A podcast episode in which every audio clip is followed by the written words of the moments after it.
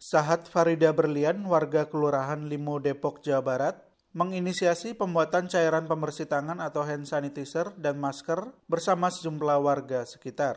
Inisiasi itu muncul seiring kelangkaan dan mahalnya harga kedua barang tersebut.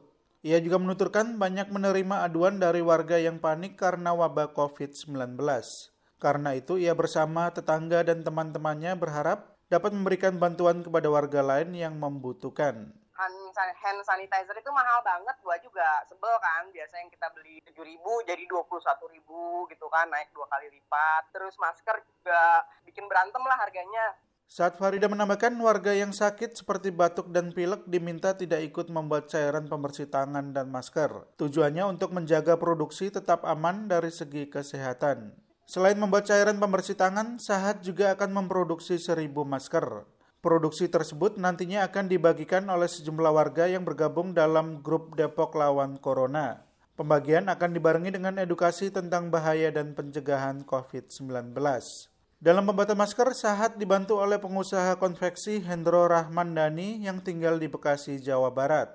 Menurut Hendro, ia bersedia karena pembuatan masker tersebut untuk tujuan sosial. Karena itu ia tidak membebankan ongkos produksi untuk pembuatan masker. Gua ngecek di pasar, beli di pasar, itu harga bahannya udah udah jelek banget, itu harganya udah 7000 7000 yang sekali pakai gitu kan. Nah, Hendra berharap produksi masker miliknya yang akan dibagikan gratis ke masyarakat dapat membantu mengurangi potensi penyebaran COVID-19, terutama bagi warga yang kurang mampu dan bergantung pada upah harian. Produksi cairan pembersih tangan gratis juga dilakukan Fakultas Kedokteran Universitas Indonesia atau FKUI. Menurut Dekan FKUI, Arif Arialsam, total ada 600 liter hand sanitizer yang diproduksi pihaknya dengan biaya patungan masyarakat UI.